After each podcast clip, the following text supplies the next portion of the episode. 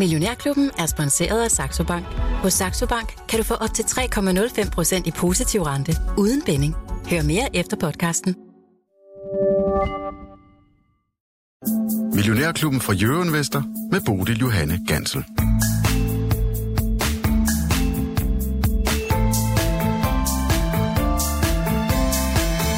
Godmorgen og velkommen til en spritny børsuge. Klokken har passeret 9. Det er mandag, og pengene de flyder altså igen i finansmarkedet. Vi tjekker som altid de første bevægelser her i Millionærklubben. 55 minutters finansdebat er således i gang med et særdeles oplagt panel i dag. Lars Svendsen, godmorgen og velkommen til dig.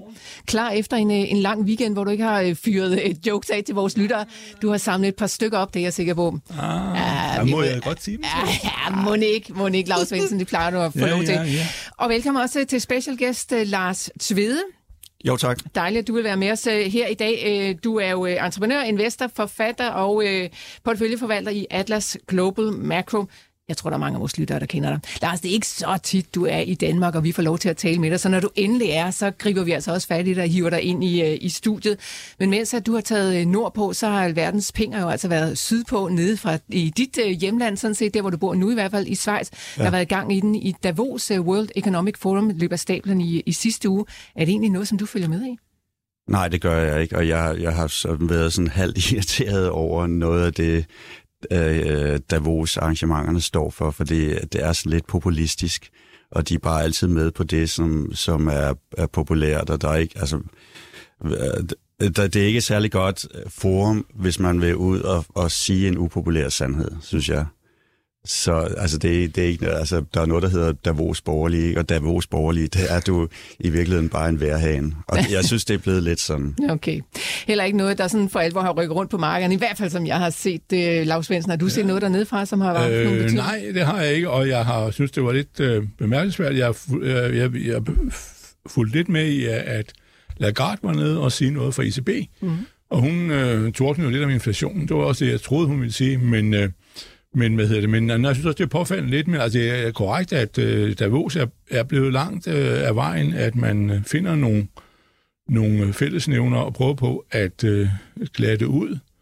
Her for 2-3 år siden havde de jo en, hvor de nærmest fik alle de rige til at sidde og fortælle, at de gerne var ingen grænser for, hvor meget de ville gøre for stabiliteten i samfundet, bare de ville følge op og holde magten. Altså, de ville gerne give profit videre, og det var inden corona og alt muligt andet. Det har nok været i møde i 19, i foråret 19, ikke? Eller december, januar 19. Men det er lidt de diskuterer jo renter, og de laver en renteswap.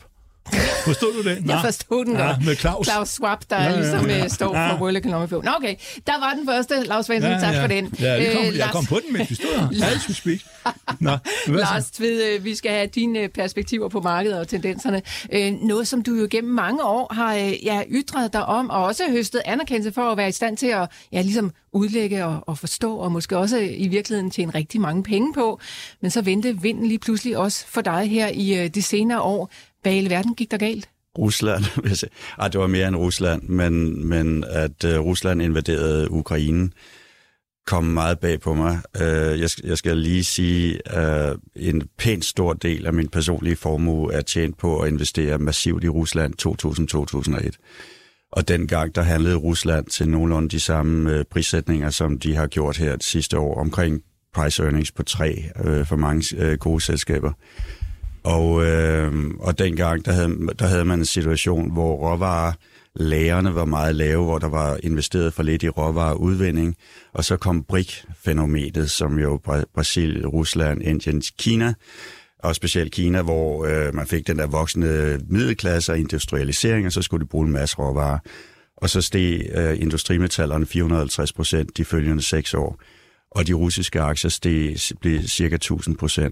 Og i øvrigt, fra de startede med at stige i 97, der blev de 57 dobblet.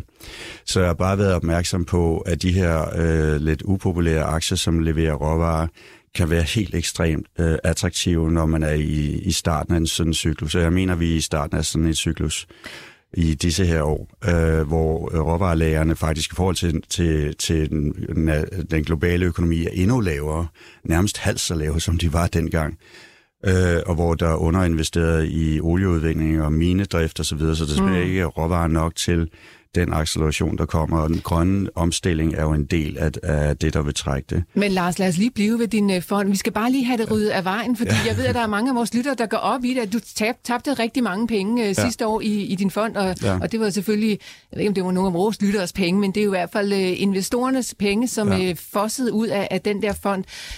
Hvordan håndterede du det? Altså, jeg har jo prøvet at have tab før, altså, når man har investeret 30-40 år.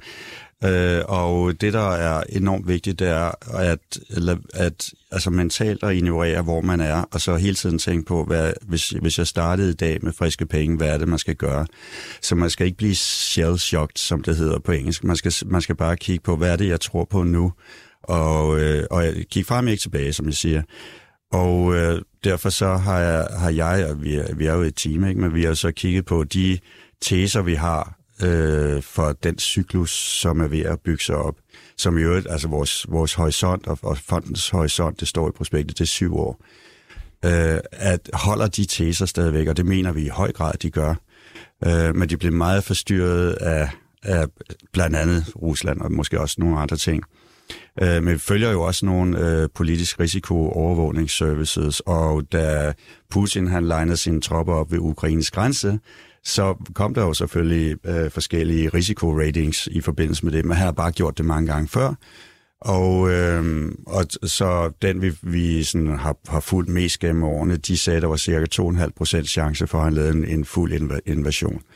De sagde så, at der var så også en noget større chance for, at han lavede en Georgien-agtig invasion, hvilket vil sige, at han går ind i 10 dage, 12 dage og så ud igen, for at bare forskrække folk, og så måske beholder et lille bit hjørne. Så altså, det er lidt, hvad de siger derude, men altså ansvaret ligger på dine skuldre, Lars, og risikoen, den har du vel været klar over? Altså, det er vel relativt høj risiko at ligge i de der russiske aktier, trods alt også dengang? Men det er jo, altså min investeringsfilosofi, som jeg har beskrevet også i mine bøger, det er jo, at en af kilderne, jeg har sådan 2 hovedkilder til at tjene penge på lang sigt, men en af dem er at tage høje risici, man spreder det meget, og den anden kilde, det er at have et længere tidshorisont end de fleste investorer. Og jeg har jo prøvet mange forskellige ting. Jeg skal lige sige, at jeg er jo også medstifter, og Nordic er stadigvæk en af de 2 hovedinvestorer i det, og der er vi op 1000% jo efter 7 år. Så 7 år er den målestok, jeg godt kan lide at bruge, og det er jo også det, man faktisk reglerne siger, man skal skrive ind i sin prospekt, når man laver sådan nogle ting. Men jeg har prøvet i 86 også, der bliver totalt blindsided af en stor korrektion. I øvrigt lige før jeg skulle i CNBC som guest host, og jeg var sådan helt groggy, men igen, altså det der med at ignorere, hvor man er, og så bare kigge fremad. I virkeligheden, så skal man mobilisere en indre psykopat. Jeg er ikke psykopat, men man skal prøve på, ligesom hvis du skal lave et baglands hovedspring fra 7 meter vippen, så skal du ignorere, du kan slå dig, ikke? Så du skal bare tænke rationelt frem, og så kigge på, hvor er det gode værdi. Og jeg synes overhovedet ikke, der er noget ændret i billedet af den langsigtede cyklus, så det går ud på, at der kommer til at mangle råvarer, og så er der nu kommet et meget stort andet tema, nemlig at USA har haft noget overophedning, og de prøver på at bringe økonomien ned. Altså beskæftigelsesmarkedet er meget tight, som man siger, ikke? Så de prøver på at køle økonomien ned, og samtidig så på grund af den her totalt irrationelle zero-covid-policy i 3 år, så Kina har været alt for koldt, og nu har de på en stus kastet den der politik ud, samtidig med, at de har droppet deres felttog mod teknologivirksomhederne, samtidig med, at de har reverseret deres de der 3 røde linjer, de har sagt over for ejendomsselskaberne. Nærmest på 2 uger har de vendt det hele. Så Kina kommer til at få meget stor boom. Så vi har USA, som kommer ned, Kina, som kommer op. Så der er også meget stort relative value. Mm. Og det vil så få betydning for det første for dollaren. Så jeg tror, at dollaren er begyndt nu et mangeårigt nedtur. Og det kommer vi til at udfolde meget mere i løbet af udsendelsen her. Ja. Du er med helt til klokken 10, Lars Tvede, og vi skal høre, hvad der er for nogle trends og tendenser, som du holder øje med. Lige et sidste spørgsmål omkring din fond. Har du selv penge? Har du selv hånden på kogepladen og penge i spil? Ja, det har jeg. Og jeg vil gerne investere, fordi jeg var ikke særlig likvid, da vi startede, så jeg vil gerne investere mere. Men for at beskytte de eksisterende investorer, så har vi lukket for, man kan ikke længere komme ind i fonden, man kan kun komme ud. Og det er fordi, vi har for omkring 40 millioner euro russiske aktier, som er nedskrevet til 0. Og den dag, hvor man forhåbentlig kan handle dem igen, så vil vi jo sælge dem, og så skal investorerne have det. Så investorerne har bedt os om ikke, og det har vi sådan set også selv tænkt os frem til, ikke at få andre investorer ind, for så får de gratis adgang til de der gratis russiske aktier. Men vi arbejder på en løsning, hvor der bliver så lavet en mirror fund, som er præcis det samme, men bare uden de russiske aktier, som man så kan komme ind i, og så kan jeg komme ind også med mere på det tidspunkt. Mm. Godt. Nok om det, Lars Tvede, og over til dig, Lars Svendsen. Lad os lige prøve at få greb om dagens marked. Det er kinesisk nytår, som jo altså gik i gang i går. Vi er hoppet ind i kaninens år, som repræsenterer håb og liv. Det lyder altså rigtig, rigtig dejligt, fordi vi har da haft rigeligt af den der tiger, som åbenbart er noget med at være konkurrencedygtig og uforudsigelig og selvsikker, som er det år, vi altså gik ud af. Håb og liv, Lars Svendsen. Altså, nu går du fat i godt. Jeg fortalte jer forleden denne historie, jeg læste fra Buffett, om hvorfor haren, det er jo kaninen, det er jo næsten det samme, ikke? Løber hurtigere end ræven. Det er fordi, og det kan vi så tale på Ukraine og Rusland, det er fordi, at haren løber for sit liv, og ræven er bare ude for at få aftensmad. Okay. Og det er Buffett, der har fundet på den joke, eller videre igen. Men men vi har en 0,5% op i dag, og vi har fået en opdatering, profit guideline, kalder du vel, for 2022 fra ISS, som ser ud til at ligge i den høje ende, og det er de jo virkelig glade for, og de er jo optaget det. Altså, investorerne tror, at det er for at fortælle dem noget, men det er jo for at underholde kreditorerne. Det er jo det, jeg sidder og siger. Men fordi de skylder jo forfærdelig mange penge væk, og det er det, der er det primære. Men sådan er det. Det kan jo folk jo tro på, hvad de vil. Men Svendsen, er det ikke, altså, er der ikke meget godt gang i ISS? Efterhånden har han ikke fået styr på den butik. Nej, han er ved at få styr på den. Og men, der er måske også nogle udbyttekroner på vej. Det tror jeg ikke. Det tror du ikke? Nej, de skal ned og afles i banken, du. Mm. Det er jo dem, man skal... Du skal være gode vinder, når du skylder brutto. Jeg tror, han ligger på 17 milliarder, og han har 4 milliarder i kassen, ikke? Hvorfor gør du det? Altså, når renten den er 0. Okay. Det er jo, fordi du hamstrer penge. Og hvorfor gør du det? Det er noget, svage selskaber gør.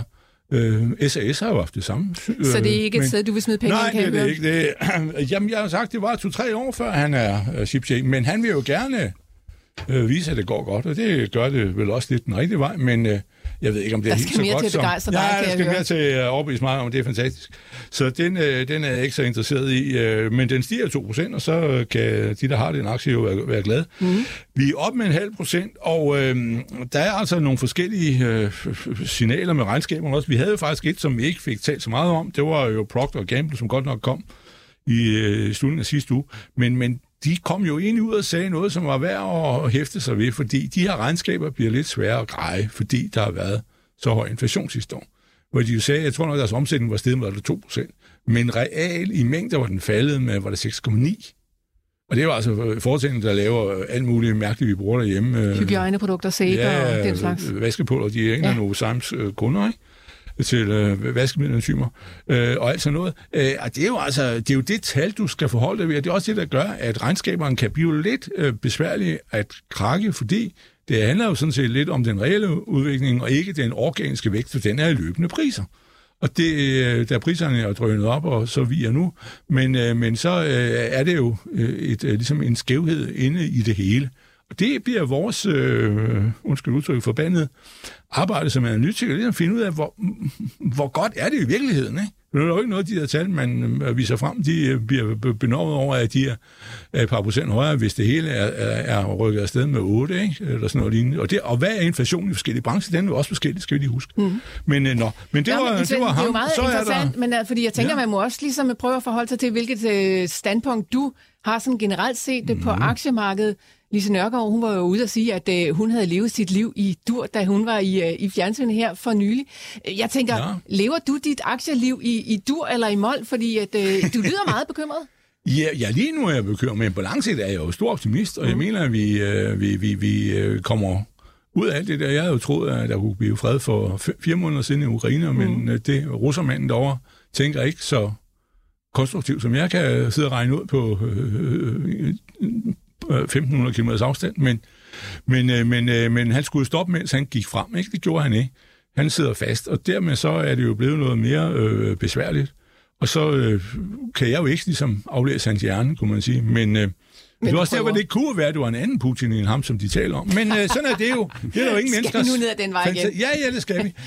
Men det, der kan efterretningstjenesten ikke finde ud af, de har jo sætter jo hinanden i fængsel, så kan de jo ikke finde ud af det. Men altså, pointen med det er, at det der over skal jo ligesom overstås, og så har vi den der ballade nu mellem inflation og recession, ikke? Kører vi jo, det er jo ligesom to ubehagelige kæle at slås med. Og derfor er det, at aktiemarkedet, som jo trods alt ligger, hvis du tager Morgan Stanley eller sådan noget, så er vi vel 10% fra toppen, og det er jo vel at mærke USA, og alt det der derovre, som stadigvæk har en luftballonvirkning, ikke? Så det jeg er bange for, men altså, der bliver fred i Ukraine, og det bliver godt, og så videre. Og så inflationen får vi nok ikke til, det skal vi til om lidt, men kan jeg forstå, men til i bund, men den bliver til at leve med. Så kører verden igen, men vi er inde i en skov. Der er håb forude, også nu, hvor vi er gået ind i kaninens år ude i Kina. Håb og liv repræsenterer det stjernetegn, altså. Så ja, lad os se, hvad der kommer til at ske der. Det her, det er Millionærklubben for Jyske Invest. Jeg hedder Bodil Johanne Gansel, og i studiet har jeg Lars Svendsen og Lars Tvede. Vi skal blandt andet tale meget mere om inflation og vækst og renter og alt muligt andet. Lars Tvede, det ved jeg, at du og kommer værdier ind på. Ja. Og hvis du ikke kan få nok af Millionærklubben, så husk også, at vi har et aftenarrangement, der kommer op her. 2.2. der træder vi altså op på scenen her i Pilestræde. Her i huset, ja, der går vi altså op og debatterer, hvad der kommer til at ske i 2023. Det er der masser af holdninger om, og jeg har inviteret Lykke Friis, Sten Jacobsen, Henrik Henriksen og Lars Svendsen på scenen. Du kan finde billetter inde på Euronvestors hjemmeside. Du skal bare skrive euronvestor.dk/arrangementer.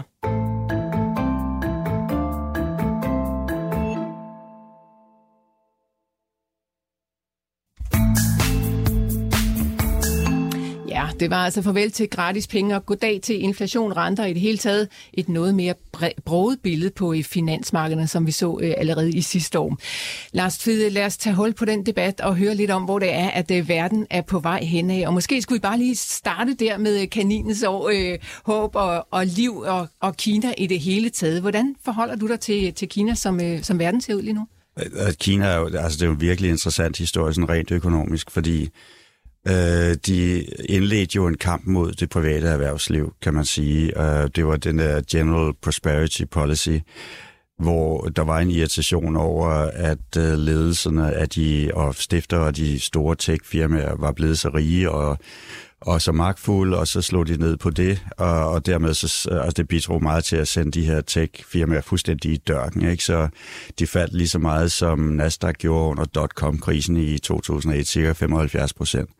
Og ned til, hvor de blev meget billige, ligesom til sidst de også gjorde under dot-com-krisen. Og så var der jo store strukturelle problemer og overinvestering og spekulation i ejendomsbranchen. Det slog de så også hårdt ned på, ikke? Og det rammer virkelig hårdt, fordi ejendomsmarkedet udgør 29% af den kinesiske økonomi, og normalt i udviklede økonomier udgør det mere omkring sådan 16%. Ikke? Så meget, meget stor sektor, de slog ned på. Og så kom så den her zero-covid-policy, som et stykke hen ad vejen så ud som om, det var smart, der er ingen, der har covid her, og så behøver vi ikke gøre noget. Men at den blev mere og mere usmart, specielt efter Omikron kom frem, som er jo sådan ret harmløs. Så inden for 2 uger, så vendte de det hele, ikke? Og der er jo selvfølgelig, jeg følger også nogle China Watchers, ikke? Og de har jo selvfølgelig svært ved at finde ud af præcis, hvad der sker. Men det ser ud som om, at der er sådan et internt oprør, ikke en revolution eller sådan noget, men i magtstrukturen, at Xi Jinping, han har fået at vide det der. Nu må vi altså lige stop med det her, fordi vi har brug for at få økonomisk vækst. Og der var jo flere ting, der skete. Altså for det første, kineserne så fodbold, ikke? Så de alle 10.000 vis af mennesker, der hudede uden masker, ikke? Det kunne de se i fjernsynet. Og for det andet, så er der anekdotisk, har jeg fået at vide, at der i virkeligheden var millioner smittede på det tidspunkt, hvor de sagde, at der var stort set ingen smittede, fordi folk bestak dem, som tjekkede dem, for at få en negativ test, og så gik de bare på arbejde og var ligeglade. Så de havde ligesom, de havde mistet kontrollen med det. Men overhovedet, så nu lige pludselig, så er alting, alle de røde lys er skiftet til grønt på 2 uger for Kina. Og jeg så kigge på de forskellige prognoser for, hvad Kinas vækst bliver i år. I øvrigt, jeg sidder ved årsskiftet, der printer jeg ud Morgan Stanley, Goldman Sachs, UBS, Credit Suisse, alle de der førende banker og analyseinstitutters rapporter, så ligger jeg på en sofa med kaffe, og så læser jeg nogle 100 sider med det der. Så sendte min kollega Jakob Due mig noget fra Bloomberg, hvor de har lavet et opsummering af 700 banker og analyseinstitutters års forecast. Og det var ret deprimerende, fordi man læser alle dem der, og så man kan sige, når man læser 700 summaries, så gennemsnittet af dem er ligesom ingenting. så man tænker, altså du vil sige, gennemsnittet af alting, så bliver det ingenting. Det er ligesom white noise eller sådan noget lignende. Ja. Nå, men under andre omstændigheder, jeg synes, der er et ret klart billede, og det er, at Kina kommer til at have en vækst på 5-6%. De fleste, de ligger sådan mellem 5,2 og 5,5, og det er ikke så meget i det her kvartal, men det er i næste kvartal, så kommer sådan en ketchup-effekt. Ja, men det seneste væksttal, vi fik ud af Kina, de var jo ned på 3%. Det var jo altså et stykke derfra. Ja. Jeg ved godt, der har været lukket ned. Ja, men der er jo lukket ned. Altså, ja. Altså, det kommer ligesom i 2 bølger, fordi i storbyerne er trafikken for eksempel, altså man har de der real-time-indikatorer, trafikken er for eksempel begyndt at komme op igen i Peking og Shanghai og sådan noget, så de er kommet over det værste, men så er der i deres New Year, ikke? Hvor de alle sammen tager ud på landet, ikke? Så tager de smitten med der, så kommer der en ny bølge ud på landet. Mm. Men inden for få uger, så er hele landet samlet set over toppen, og så tager det ikke ret lang tid, og så har de masse immunitet. Og så er de kommet ud af det, og så skal de alle sammen ud og bruge penge. Og det kommer til at blive fuldstændig ligesom den der genåbningsdynamik, vi har haft i Vesten og andre steder, hvor folk har for det første en akkumuleret opsparing, det har de også i Kina meget, og for det andet så har de et akkumuleret behov for at more sig. Og det vil sige for eksempel, at hvis man tager det er jo så et af mine investeringstemaer, så Thailand, ikke? Halvdelen af det Thailands bruttonationalprodukt, det kommer fra turisme. Og en tredjedel af deres turisme, den kommer normalt fra kinesere. Det er 15% af deres bruttonationalprodukt, der normalt kommer fra kinesiske turister. Det har været væk i 3 år. Nu kommer turisterne snart, og så kommer det til at stikke helt af. I øvrigt er der også mange russiske turister, for hvor fanden skal de tage hen? Og der er ikke ret mange steder, de kan tage på ferie. Ikke? Så, men de kan godt tage til Thailand. Så sådan et land som Thailand kommer jo til at få enorm fornøjelse af den her genåbning. Men det er sådan, alt muligt bliver påvirket af Kina. Mm. For det første, hvis man kigger på industrimetaller, så for de fleste industrimetaller står Kina for mellem 50% og 60% af den globale efterspørgsel. Normalt. Ikke når de har covid-nedlukning, men normalt står de for det. Og det vil sige, at vi får også en efterspørgselsboom på industrimetaller på et tidspunkt, hvor lagerne, for eksempel de synlige lager på London Metals Exchange, er i forhold til verdensøkonomien, som jeg indikerede tidligere, cirka det halve af, hvad de var på lavpunktet omkring 2000 og 2001, hvor det store bullmarked i metaller startede. Oliemarkederne kommer også til at få meget fordel af det. Og normalt, når Kina accelererer, så begynder dollaren at falde. Det er noget med, at pengene flyder til der, hvor der er action. Så der er sådan en kæmpe væksthistorie omkring Kina med alle mulige implikationer. Og den sygdom der, som vi på et tidspunkt var alle sammen så bekymrede for, den har man også fundet ud af i Kina, den er måske ikke helt så farlig, og nu er der altså åbnet fuldstændig op. Folk de rejser rundt i landet. Jeg så en opgørelse fra Kina selv, at de mente, at der skulle være foretages 2 milliarder rejser her i løbet af de næste sådan 3-4 uger. Ja. Det er alligevel en chat, ikke? Jamen, det er 1 milliard frem og 1 milliard tilbage. Ja, det ved jeg godt. Det er antal rejser, det er ikke antal personer. Men Lars Tvede, altså, du har ingen bekymring i forhold til, at der skulle lige pludselig komme et eller andet sådan stort i forhold til den der sygdom, som lægger folk ned og gør, at de ikke kan. Og du tænker på en mutation? Mm-hmm. Så risikoen, altså jeg har jo konsulteret eksperter om det, så risikoen for, at der opstår en mutation, er størst i samfund, hvor man faktisk har masse immuniteter. Det lyder måske mærkeligt, men det er fordi, at den eksisterende variant, så det er primært omikron, kan ikke trives i Danmark for eksempel mere, fordi der er for mange, der er vaccineret og allerede har været vaccineret mod den. Så den seneste måde at få en ny udbredelse i Danmark, det er ved at motivere til noget andet. Den situation har man ikke i Kina. Den store trives, som den er i Kina. Så derfor så skal man ikke være super bange for, at der kommer en eller anden forfærdelig mutation i Kina. Det er det ene. Det andet er, at den generelle tendens for virus, som er sådan meget farlige i starten, ikke, hvor man har en pandemi, det er, at de bare bliver til en del af tapetet på den måde, at de tilpasser sig således, at de bliver mindre og mindre skadelige. Og for eksempel the Spanish flu, den spanske influenza, som myrdede altså tocifrede antal millioner omkring 2014 eller 1914, den har du fået. Og det har du også, og jeg har også fået den sandsynligvis, for den er der stadigvæk, men den er bare blevet fuldstændig uskadelig.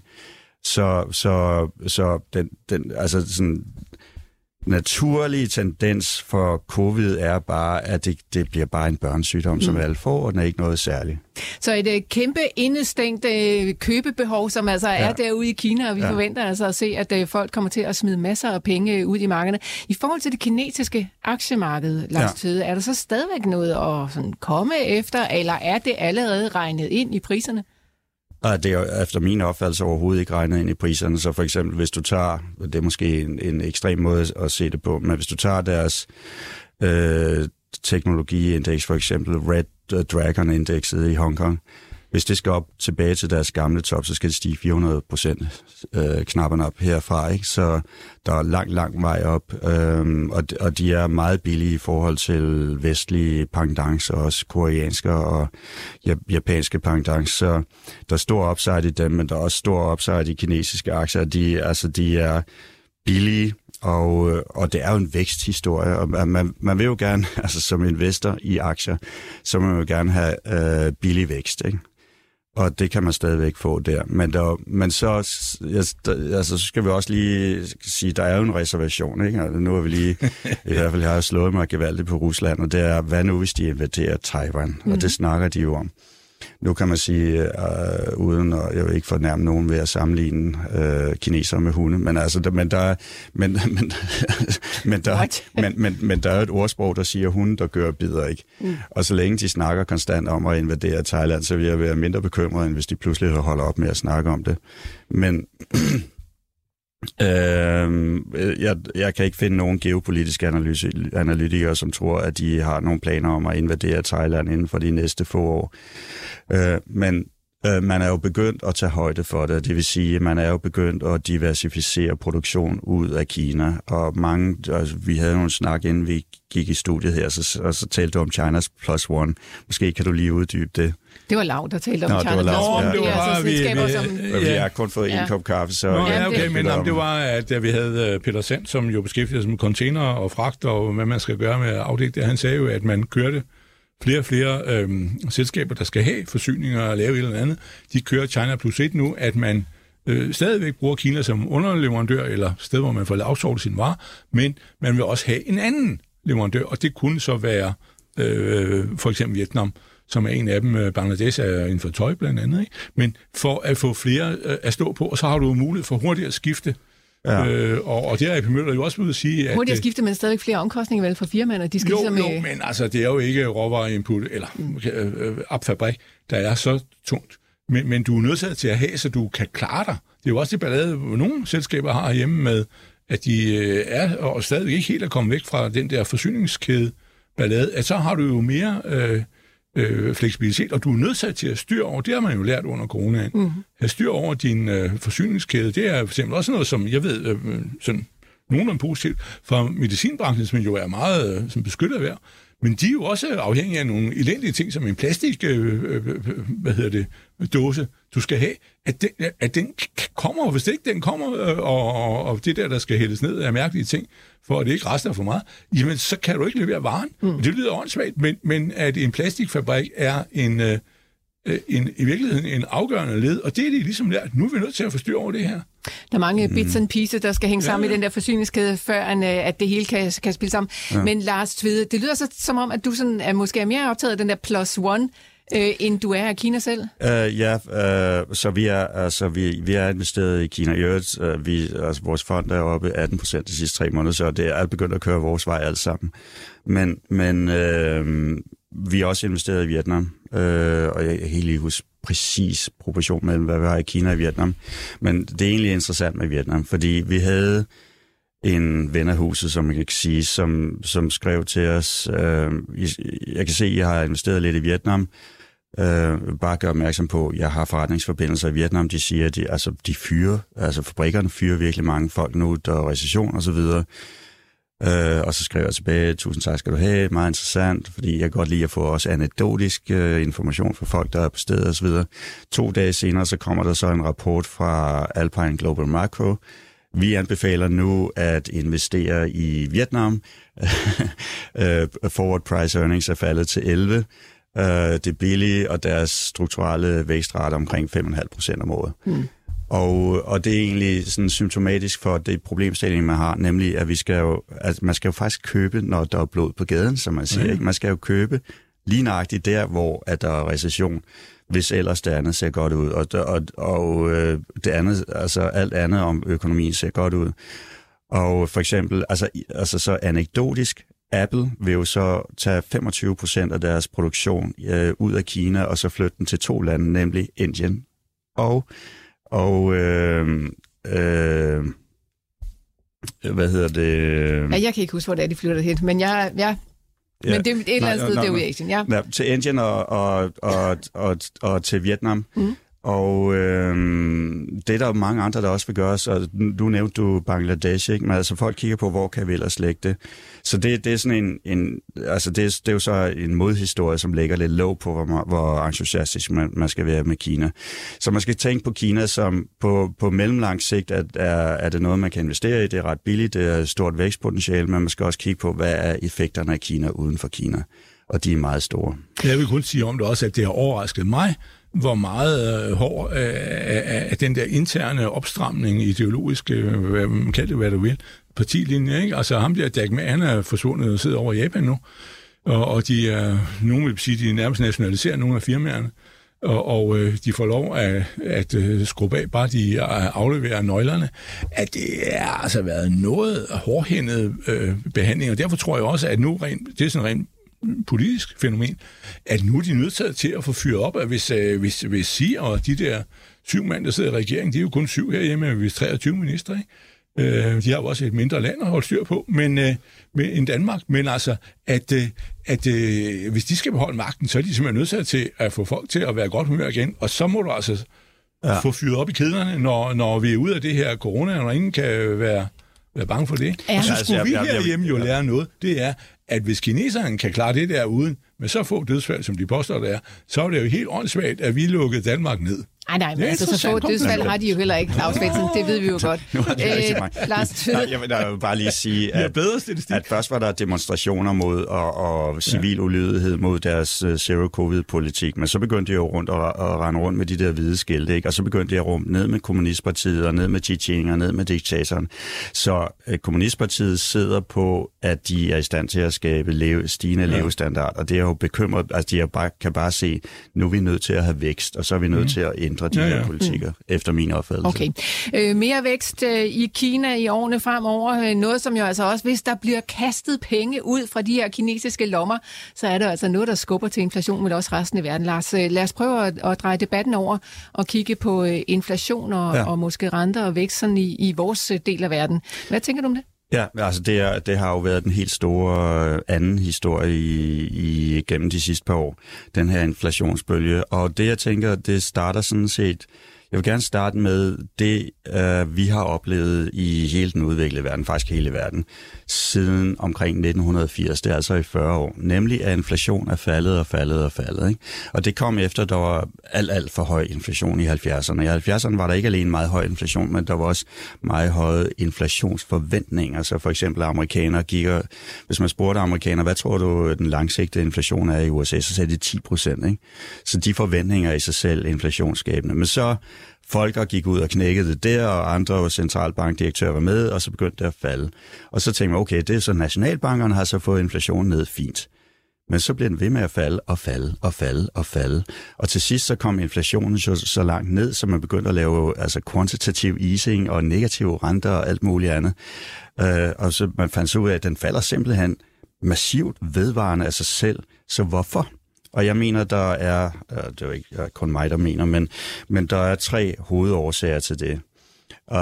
Så den første, det er eksponentielle teknologier, så præcisionsøkonomien, som er med computer og den digitale økonomi, og i øvrigt også sådan avanceret biokemisk arbejde, begyndte egentlig omkring 1980. Så præcisionsøkonomien gør, at mange produkter bliver eksponentielt billigere. Og de produkter, de indgår jo så også i produktionsprocessen for andre produkter. Så på den måde så har eksponentielle teknologier lagt et deflationært pres hen over økonomien. Og det er faktisk en større og større del af vores økonomi, som er omfattet af de her produkter. Og nu har vi lige fået alle de her ChatGPT og forskellige andre kunstig intelligens ting, som i øvrigt også, altså her, det her blev jo optaget i Berlingskes bygning, ikke? Altså folk sidder jo nu i Berlingske og bruger ChatGPT til at lave grafisk design, og journalisterne bruger til at skrive historier og analysere. Ja, vi er slet ikke i studiet, det er ChatGPT, der styrer den her udsendelse. Ja. Så det er jo en helt ekstremt deflationær sådan en teknologi, ikke? Men så kom så globalisering, og globalisering, det var jo så specielt, at Kina skiftede fra marxisme til markedsøkonomi, det var omkring 1980, og globalisering, hvor man begyndte så at outsource, det vil sige, at man kan finde den billigste producent i verden til alt muligt, og internettet har jo så hjulpet enormt meget med det, ikke? Og for eksempel Baidu, altså nogle af de der kinesiske sites, de er jo også ekstremt effektive til at finde det billigste plastikproducent osv. Og det tredje, det er så aging. Så hvis man kigger på, hvad der sker når, med forskellige aldersgrupper, hvilken indflydelse de har på inflation, så er dem, der skaber mest inflation, det er folk, der lige kommer ud på arbejdsmarkedet.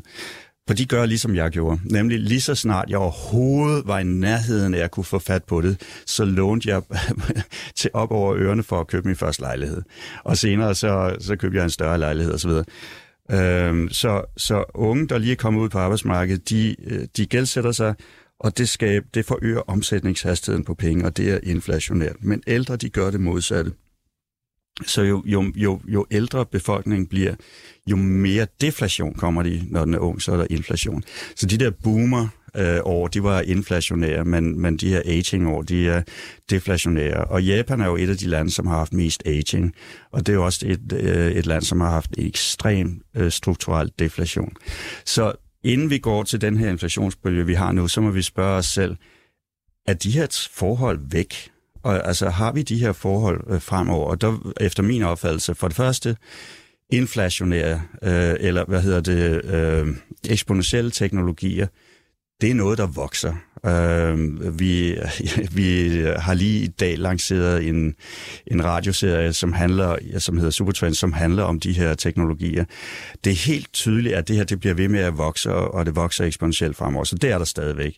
Har vi globalisering, og der kan man sige, det er måske den, der halter lidt, fordi netop på grund af, at folk er bange for Kina og Taiwan og så videre, så begynder de sådan at blive mere defensive der, men igen, Apple flytter ikke sin produktion tilbage til Californien, de flytter den til Vietnam og til Indien, så det er mere sådan, at folk omkalfatrer og diversificerer i deres produktion.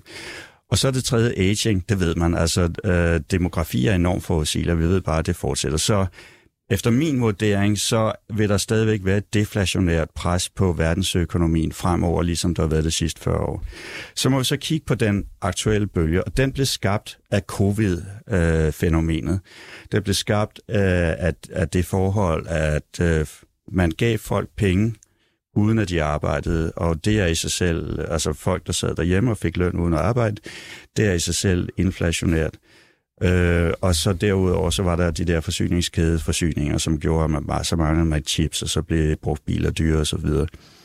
Nu toppede inflationstallene jo først i USA og senere i Europa, og på vej nedad. Og så vil jeg gerne sige, at den måde, folk taler om inflation på, er ret misledende. Så vi sammenligner det med, hvis man har en sauna, ikke? Og der er 80 grader inde i saunaen, og så, når jeg er færdig med at være i sauna, så går jeg ud af saunaen, jeg åbner døren op på hvide gab og slukker for saunaen, og et halvt minut efter, så er temperaturen faldet til 20 grader. Ikke? Så kommer du og spørger mig, hvad er gennemsnitstemperaturen i saunaen de sidste 12 minutter? Jamen, den er 70 grader, ikke? Jeg er fuldstændig ligeglad. Det er ligegyldigt, fordi temperaturen lige nu er 20 grader, og det er jo det drejer sig om. Så hvis du synes, 70 grader er et problem, så vil jeg sige, jamen, det er gennemsnittet, men det er ikke det, der er nu. Så hvad er inflationstemperaturen nu, Lars? Ja, jeg har så printet dem ud, de sidste offentliggjorte inflationstal, og nu vil jeg nørde mig lige igennem det her, for det er ret interessant. Så vi tager USA, den store økonomi, ikke? Så hvis vi tager måned for måned, altså en måneds inflation, det var i oktober, var det 0,4%. Så skal vi jo gange med 12, ikke, for at få den årlige inflation. Det svarer lidt til ligesom 6%. November 0,1%. December minus 0,1%. Så i december havde man ikke inflation, man havde deflation. Kan vi tage Eurozone? Det gik fra plus 1,5 til minus 0,1 til minus 0,4. Så minus 0,4 gange 12 måneder, ikke? Så altså, det er voldsom deflation, man havde i Europa i december. Schweiz gik fra plus 0,1 til 0 til minus 0,2. Danmark gik fra plus 1 til minus 0,10 til minus 0,6. Så altså, vi har, hvis vi bare tager december, USA minus 0,1%, Eurozone minus 0,4%, Schweiz minus 0,2%, Danmark minus 0,6%. Så det er faktisk deflation nu. Mm. Og så kan man sige, at hvis inflation skal være et stort vejet problem, så skal den på en eller anden årsag accelerere. Men det kan man jo det kigger jo økonomer jo ind i for at prøve at forstå. Og det når de så kigger ind i det, så kigger de jo på de forskellige delkomponenter. Og noget af det, som kommer senest ned, det er altså det, man kalder shelter i USA. Det er altså huslejer. Og det er fordi huslejekontrakter, de bliver aftalt typisk for et år ad gangen. Og der er faktisk gennemsnitligt fra ejendomspriserne begynder at falde til huslejepriserne begynder at falde, går der gennemsnitligt 4 kvartaler, altså et år. Og ud fra det, så siger de, at huslejepriserne vil for alvor begynde at falde her i midten af 2023. Og så noget, som jeg blev ret optaget af, det var Global Alpine Macro, et af de der analysefirmaer, vi følger. De kom ud med en ret interessant graf, hvor de har bare taget de inflationsperioder, der havde været i USA siden 2. verdenskrig, hvor inflationen var gået op over, jeg tror det var 6 eller 8%. Og så har de bare sådan lagt dem alle sammen ind over hinanden i en samlet gennemsnitsgraf. Og den graf, den lignede, at den var sådan, du har sådan en acceleration op, og så vender det simpelthen på en stus, altså nærmest på 2 timer vender, og så begynder det bare at falde, og så falder det med præcis samme hastighed, og så er det bare væk. Så sådan har det været gennemsnitligt, og så har de bare sendt den der graf ud en gang om måneden, og de sender den til os hver uge, fordi vi er gode kunder. Og så kigger vi bare på, altså siden de kom ud med den der graf, hvad har inflationen gjort, og den følger den fuldstændig, den der graf.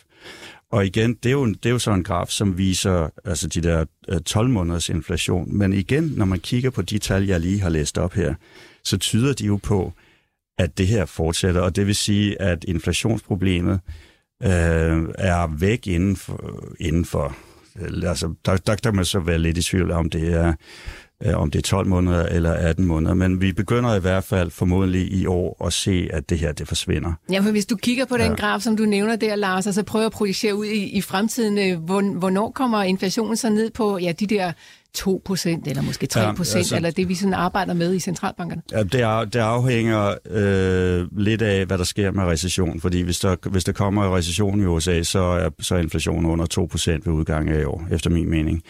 Og altså det er 12 måneders inflationen, men hvis der ikke kommer recession, jeg vil sige for eksempel UBS tror, der kommer recession, og de tror, der bliver sådan en lille smule hård. Men for eksempel Goldman Sachs siger, at der er kun 35% sandsynlighed for, at der kommer recession, og derfor så tror de, at inflationen kommer noget langsommere ned. Men alle dem, som jeg normalt regner med, de altså som er sådan, nogle af de bedste teams i verden, de regner med, at i sommeren 2024 er det væk. Altså, så der er vi tilbage i den deflationære verden, og så det her, det var bare sådan en spøgelse, der gik igennem stuen. Og det betyder så, at hvis jeg har ret, og jeg føler mig faktisk meget sikker på det her, men hvis jeg har ret i det her, så er det mere recession, man skal fokusere på, end inflation, fordi inflationen er ved at løse sig selv. Og der må man sige, altså hvis der kommer recession, i øvrigt så, altså der er måske recession i store dele af Europa lige nu, men hvis der kommer sådan yderligere recession, og hvis der kommer recession i USA, hvor alvorligt bliver det så? Og der må man bare sige, at det her der er ingen sammenligning med den økonomiske situation, for eksempel i 2008-2009, hvor vi fik den store krise. Og det er det ikke, fordi at forbrugerne er langt mere velkonsoliderede, og fordi at banksystemet er langt mere velkonsolideret. Og når vi tager forbrugerne, der er sådan ret interessante tal for USA specielt, så det er kun 5% af amerikanske ejendomsejere, som har variabelt forandret lån. Det vil sige, 95% har enten ingen lån, og det vil sige 100% friværdi, eller også har de lån, men de er sådan set ret upåvirket af, hvad renten er. Så derfor, der ligger ikke sådan en meget, meget stor trussel for ejendomsmarkedet, som virkelig kan sætte en stor recession i gang efter min vurdering. Så det lyder som om, at vi behøver ikke stå og frygte en lang og dyb recession. Det lyder også som om, at inflationsfænomenet var et spøgelse, der gik igennem stuen, og som snart har forladt os helt. Lars Svendsen, kan du være med på den vogn her? Nej. Hvorfor? Nej, men det mener jeg ikke, fordi pointen var, at det er evident, at der har været nogle fænomener, blandt andet gas- og elmarkedet, alt det der, hvor det politiske system jo har lavet en organisation, som medførte, at vi fik nogle chok ind i systemet, som i virkeligheden er en fejlkonstruktion. Det er der ingen mennesker, der kan begribe, det kan jeg næsten heller ikke selv. Men pointen er, og det er jo ved at være overstået, men pointen er bare, og også nu her med inflationen nedgang, det er jo blandt andet, fordi energipriserne er faldet meget, olieprisen har været nede og rør 75, og så kravlede lidt baglæns nu, ikke?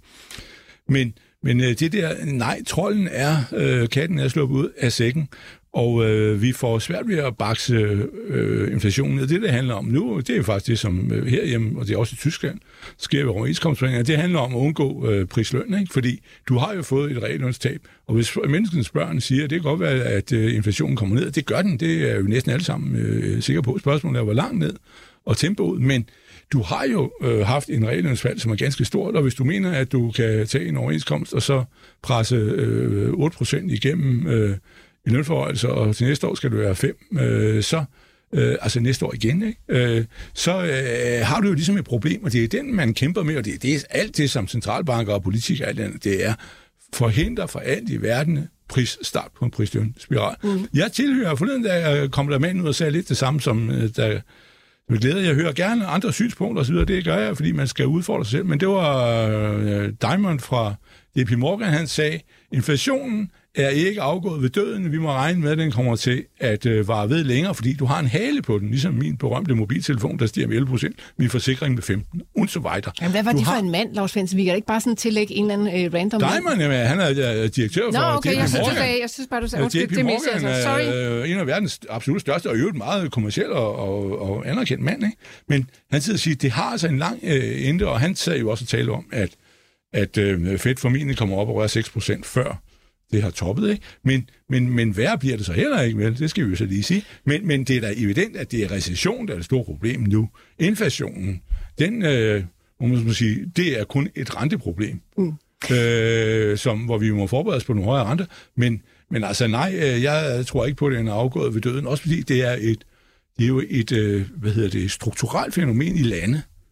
Og den dag, hvor de unge mennesker vil have magten, og det får de efter, når der bliver fred efter Ukraine, så kommer der jo et ungdomsoprør, og så kommer der fred og glæde, og alle skal bruge de penge, de har haft ud. Så får det jo et peak op i inflationen igen, og det er efterspørgsel til inflation. Mm-hmm.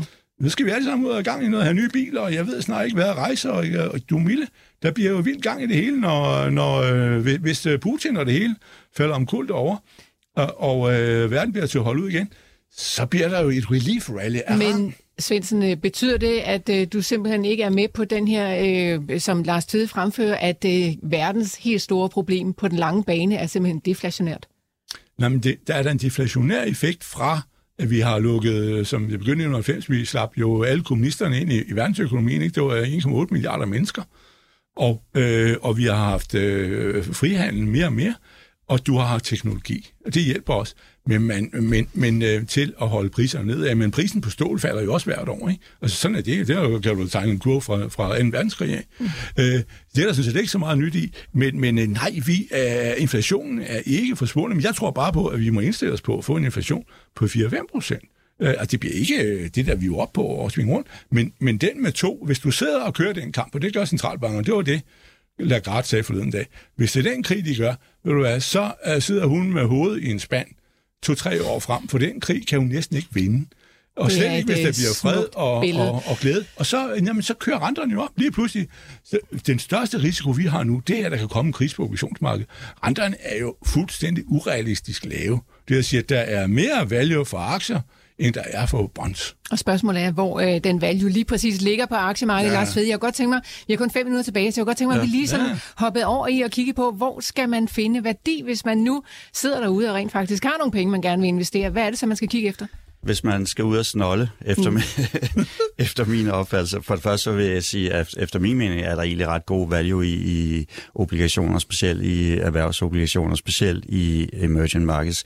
Men det er fordi, altså som jeg lige sagde, at vi har rent faktisk deflation nu, og så renterne er meget høje i forhold til den situation. Og så lige meget, meget kort til Lav om inflation. Så gennemsnittet af sådan nogle episoder siden 2. verdenskrig har været, at der ikke har været sådan en anden bølge. Men jeg kan godt forstå argumentationen i det, men der de forward-looking indicators, som jeg kigger på, de taler for, at der ikke kommer nogen, i hvert fald væsentlig anden bølge af inflation. Nå, men vi skulle have snolde, så jeg har meget lang tid haft græske banker, og Economist kom jo ud og sagde, at Grækenland var den økonomi i verden, som performede bedst i sidste år. Og så tænker folk, hvad? men det er jo bare fordi, i forhold til, hvordan den plejer at performe, ikke? Og det har været rigtig godt for bankerne, og der har været nogle specielle ting for bankerne. Så jeg har lige taget sådan nogle helt dugfriske forward price earnings for 2023 med. Så Piraeus Bank, det er 4,3. Det kan jeg ikke sige så været dyrt. Det er earnings yield på tab for 25%. Alfa Bank, forward PE på 6,1. Eurobank 6,4. Så de er stadigvæk meget billige, fordi deres earningsudsigter er blevet meget, meget bedre. Så dem sidder jeg bare på og kigger overhovedet ikke på kursbevægelsen, men begynder faktisk at trække rigtig fint over. Hvor køber du dem henne? Skal man købe dem dernede, eller kan man finde dem dernede? Nej, du køber dem dernede. Og det tager lidt tid, hvis det er store beløb. Så er der så basic resources, som jeg har talt for i den her udsendelse, og i øvrigt i meget, meget lang tid. Ikke? Altså metaller og den slags. Metaller og energi. Så hvis vi tager Stoxx Euro 600 Basic Resources, som er en ETF, så deres forward PE, det er 10,3, og deres dividend yield er 5,1%. Og det finder jeg meget attraktivt i lyset af, at jeg tror, at der er en pænt stor sandsynlighed for, at ressourcepriserne stiger meget. Og så skal jeg sige, at det er selvfølgelig isoleret set inflationært, men de fylder bare ikke særlig meget i økonomien, så derfor har det ikke sådan en stor inflationstrussel med sig. Så har vi Stoxx Euro 600 Energy, altså energiaktier i Europa. Forward PE 6. Altså, det er også virkelig billigt. Du er helt overrasket. Jeg savler ned i mikrofonen, ikke? Dividend yield 4,6%. Så er vi i USA. Alting er jo dyrere i USA, og USA er det marked, som jeg mindst appetit på nu. Men hvis vi er enige. Ja, der var vi enige. Det er godt. Nej, men energi og råvarer er fint, men det er bare lidt, du har været for tidligt ude, du. Men forward PE for SP500 Energy, det er 10. Jeg skal jo sige, at folk taler om SP500, men der er også noget, der hedder SP494, hvor man bare tager de der Fang og Tesla ud, så kommer PE meget ned, så er PE faktisk 16. Nå, men, og så er der emerging markets, nu har vi snakket om Vietnam, altså, nu sagde jeg, at det var forward PE var 11, da vi investerede nu, aktierne sted, så nu er det 12,7. Det stadigvæk, synes jeg, er billigt for et marked, som har en meget høj strukturel vækstrate. Og Kina, der er det 11,6. Så det er noget, som jeg synes, at man absolut godt kan have. Så det er ude i det store udland, at du i hvert fald snoller, Lars Tvede, kan jeg høre. Yes. Ikke nogen danske aktier eller noget sådan her i Norden? Nej, jeg har aldrig haft specielt, altså det forhold, at jeg er født i Danmark, gør ikke, at jeg specielt sådan har fokus på danske aktier. Men det er emerging markets og råvarer, som er mit store fokus, og så short dollar. Har du obligationer? Ja, vi har nogle obligationer. Vi har faktisk, vi ligger lige nu og kigger på erhvervsobligationer med, så har vi T-bonds. Mm. Ja. Så fik vi altså et bud på, hvad det er, du holder øje med, og hvad du smider dine penge efter, som det lyder lige nu. I hvert fald græske banker, basic resources, energi, og så var der noget valuta. Ja, ja. Og lige sige med basic resources og energi, altså problemet er, at der ikke er investeret nok i det siden 2014, og det, man kan ikke bare lige indhente alt det, man ikke har fået gjort. Og FL Smith skal levere de varer. Sådan. Ja, men det havde jeg altså så også fundet ud af i sidste uge. Nå, Lars Svendsen og Lars Tvede, tusind tak, fordi I var med mig i studiet i dag. Vi skal tage desværre sætte punktum her. Tak, fordi I lyttede med derude. Vi er tilbage igen i morgen med de 3 tenorer.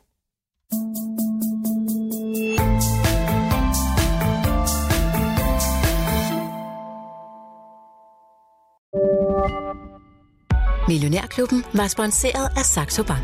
Ved du, hvad dine penge helst vil være? Hos Saxo Bank kan du få op til 3,05% i positiv rente uden binding, bare ved at have en investeringskonto. Det er nemt og gratis at oprette en konto. Der er ingen konto- og depotgebyrer, og der er ingen binding, så du kan altid investere eller trække dine penge ud. Kom i gang allerede i dag på saxobank.dk.